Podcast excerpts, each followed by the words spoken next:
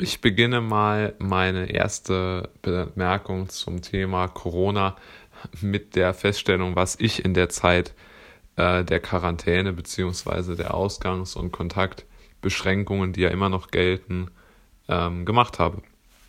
Also, ich habe mich zuallererst mal darum gekümmert, dass ich eine Quarantäne-Begleiterin habe, nämlich die Amy.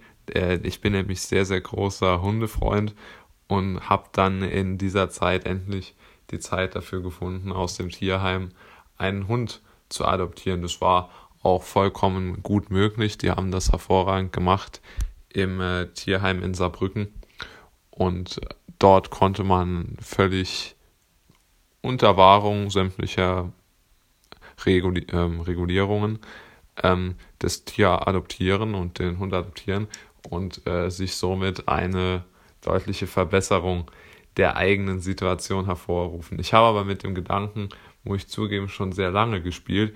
Und in solchen Krisensituationen, finde ich, besinnt man sich immer wieder eher auf seine eigene, auf seine eigenen Wünsche und auf seine eigenen Fähigkeiten. Und deshalb konnte ich das umsetzen. Das macht mich schon relativ glücklich. Äh, des Weiteren habe ich äh, mein Aktienportfolio weiter aufgebaut. Ich habe mir insgesamt fünf Aktien äh, gekauft. Äh, ich kann die auch hier namentlich nennen. Das sind Aston Martin, Airbus, Lufthansa, Daimler, Wirecard und äh, das war's, genau. Und äh, diese Aktien sind jetzt ungefähr so, ich würde sagen 15 Prozent, ich weiß jetzt nicht ganz genau, aber ich würde sagen 15 Prozent gestiegen, denn ich bin bei allen relativ günstig reingekommen, bis auf Aston Martin. Da habe ich bei 66 Cent ein wenig zu hoch äh, eingekauft und habe einen großen Ausverkauf nochmal verpasst. Bei Airbus ähnlich, aber sonst habe ich bei den anderen drei den Boden sehr, sehr gut getroffen. Ähm, ich denke, da sollten auch viel mehr Menschen mal darauf achten, dass diese Krise natürlich auch große Chancen geborgen hat, vor allen Dingen am Aktienmarkt. Ich denke, diese Chancen sind jetzt mehr oder weniger ähm, jetzt nicht vorbei, aber sicherlich ist im Moment schwieriger am Aktienmarkt was zu finden, äh, was noch so günstig ist, wie jetzt die Werte, die ich gekauft habe. Daimler ist beispielsweise ungefähr wieder auf dem Vor-Corona-Niveau, was die Aktie angeht.